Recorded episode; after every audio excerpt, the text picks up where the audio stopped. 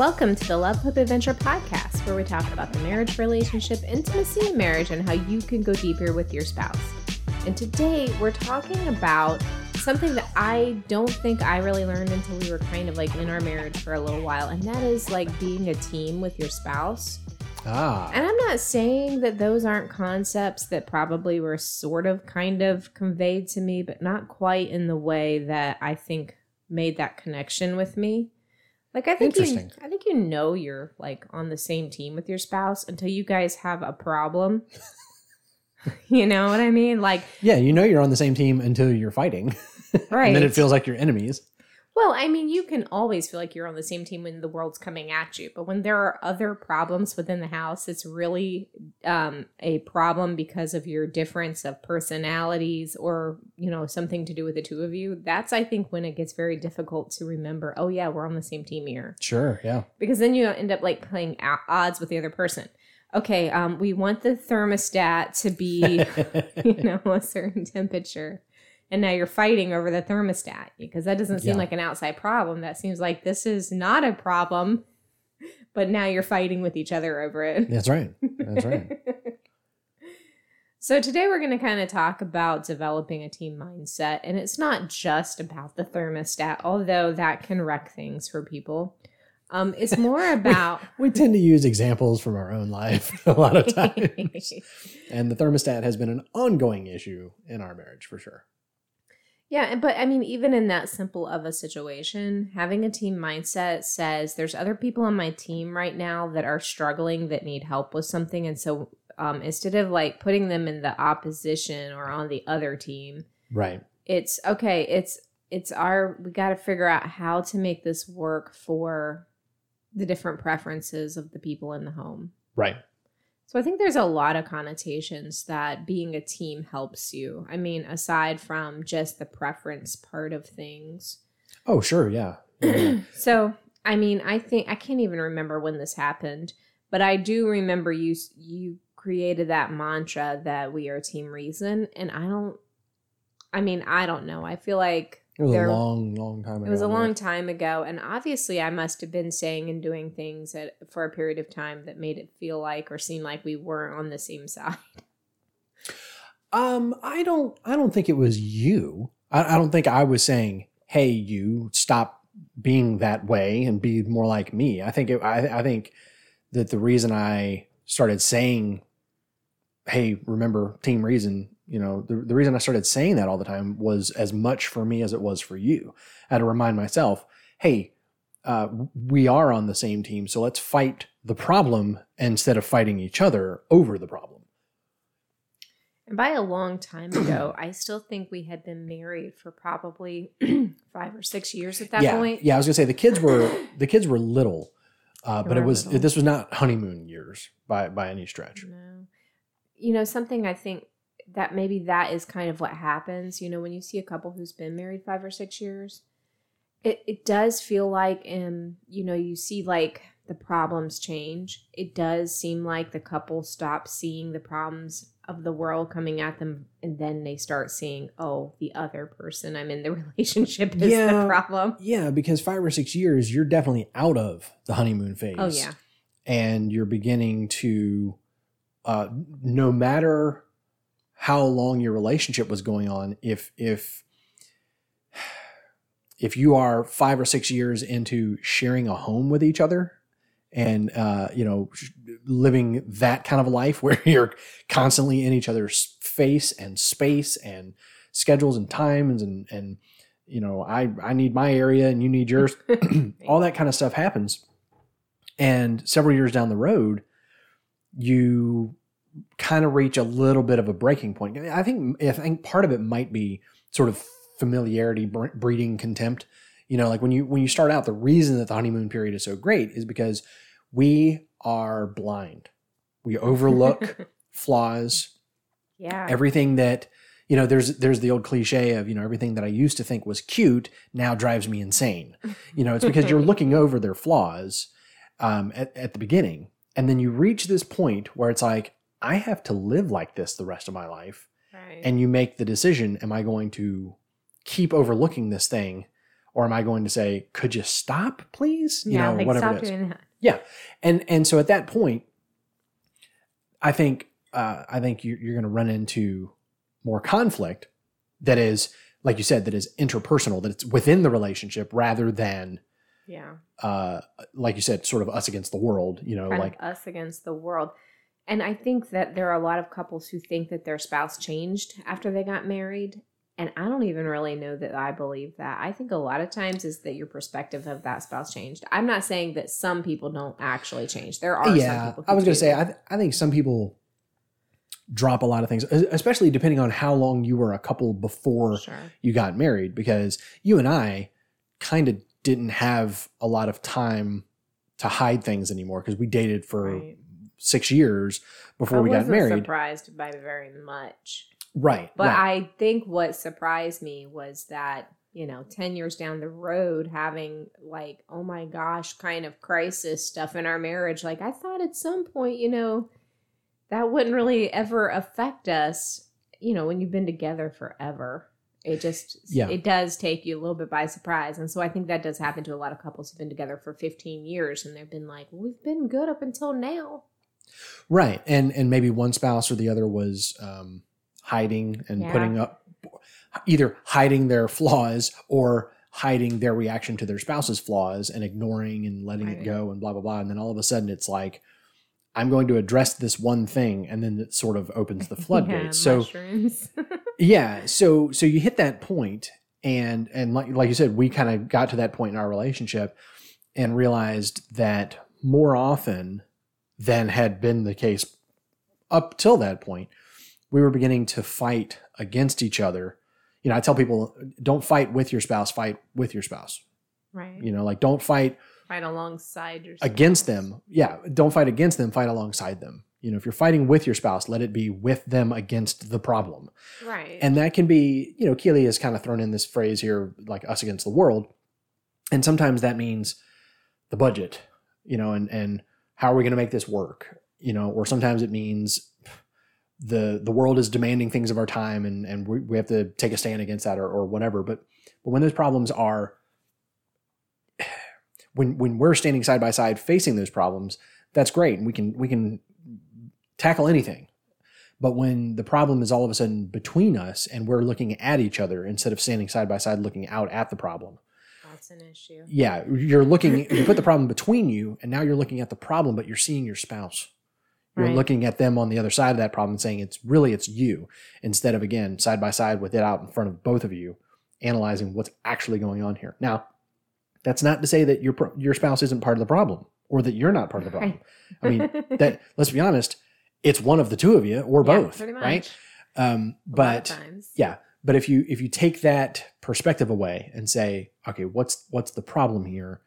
And I still love you even though You're, you're doing this or I'm failing in this way, like whatever it is, um, I still love you and we're going to work on this thing together. And when we get it solved, we will still love each other. In fact, we'll love each other probably more instead of saying you have to fix this or maybe I don't love you anymore. Right.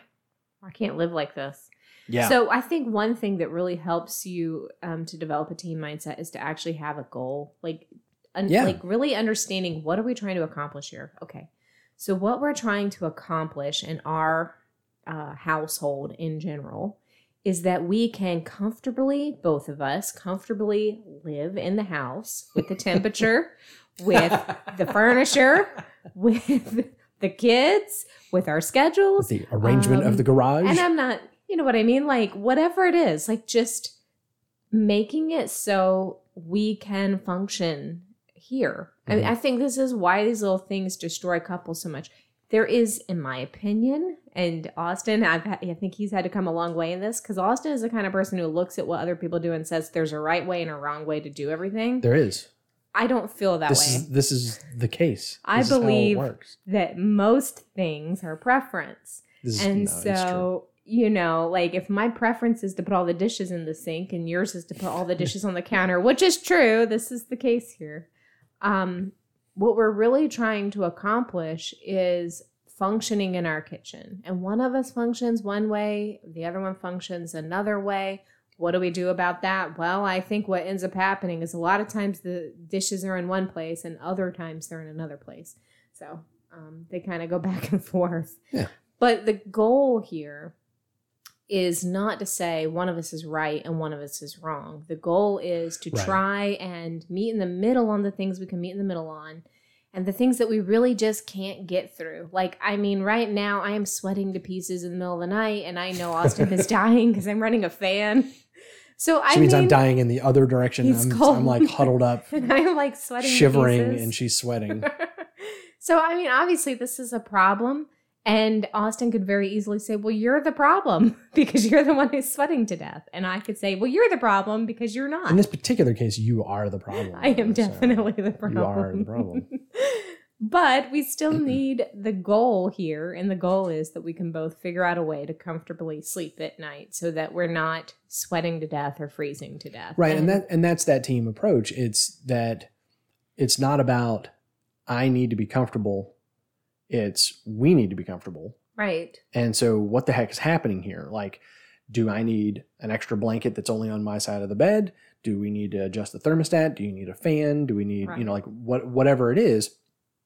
And and looking at it as how can both of us make this work in whatever, you know, whatever regard that is. And so again, if you're if you're approaching it from that perspective of how do how do we get to where we both want to be. How do we, and this is not just even both. It could be all, it could be the whole family, you know, like right. uh, we've had times where we've called the kids and we're like, hey, listen, like fill in the blank ain't working anymore. We gotta so, fix it. Uh, what's your input and we'll give you ours. And we gotta, we gotta come up with a new thing here. Um, a lot of times, I think about every six months we have to do that, do that with the chore list. Oh yeah. Because the chores slide or something's not working. Or, or life changes. Yeah, Corbin gets a job move. or the yeah the work schedule changes or the school schedule is different or oh, now there's band, you know, whatever. And so we we approach it from, and again, we take we, we took that motto of Team Reason and just applied it to the whole family and said, right. listen, uh, we're not telling you you're wrong in this case. We're telling you there's a problem. So let let us all solve it together. Right. And I'm telling you what, man, that is those conversations. When we have those conversations with our kids, they are the best. Th- we get the best resolutions from those because they have ownership. It's not us saying you're wrong. Do it the way we want. It's all of us approaching a right. common problem, not one person being, you know, a terror. I, I have to tell all three of my kids at various points in their lives. I have to say, I'm not telling you you're a terrible person. I'm just saying that this is a problem. And right. so let's fix this problem. I'm not, you know, like, don't sulk. Don't get mad at me. I'm not saying right. you are terrible and I hate you. I'm saying I love you anyway. And uh, even if even if part of the problem is you, I still love you. um, but there's, a, there's a, an issue that we got to work on together here. And a lot of it, it does, it goes down and back to preferences, goals, agendas, whatever. And it's very difficult to understand why your spouse holds something as a priority until you actually have that conversation. Oh, definitely. You know, like sometimes it really is, I just want this thing to be this way. And there isn't a real reason, but oftentimes, whether you realize it or not, you function a certain way for a certain reason. If one of you really, yeah. it's important to you to make your bed every day, you don't feel like you can function without that, and the other person doesn't need that, then you have to help them understand that that's what you need. Otherwise, it just comes across as, well, you don't do anything right because you didn't make our bed. Or... Right. You know, you can't make, I can't do anything right and I can't make you happy because you're upset that I left my glass out. There are some things that are preferences and some things that are legitimately issues. Like, why do you do this versus that? Why is this here versus that? You know? Right. So when you are a team and you just remember, okay, the problem isn't that my spouse prefers this thing over that thing, or that they think that I'm wrong for doing this thing or that thing. The problem is, is that their comfort or that their ability to function or their whatever it is, you know, that's the problem. Mm-hmm. These other little things are the things that can be so easy to focus on. So we talk a lot here about basically getting to the, the root of the issue. What's the real issue? And we, I've got to be honest, I'm not very good at um, self-reflection or understanding why things bother me or why I even do things the way I do them. So this has been a very big stretching thing in our marriage because yeah. Austin asks me continually, why? Why, why, why? Why do you do this? Why do you do that? Why do you think this? Why do you say that? And I'm like, at some point, I just don't even know anymore. I don't even understand the question now. What I'm are we like, talking about? What, what does this mean? Why do you want to do that? I don't know. It's just what I need to do.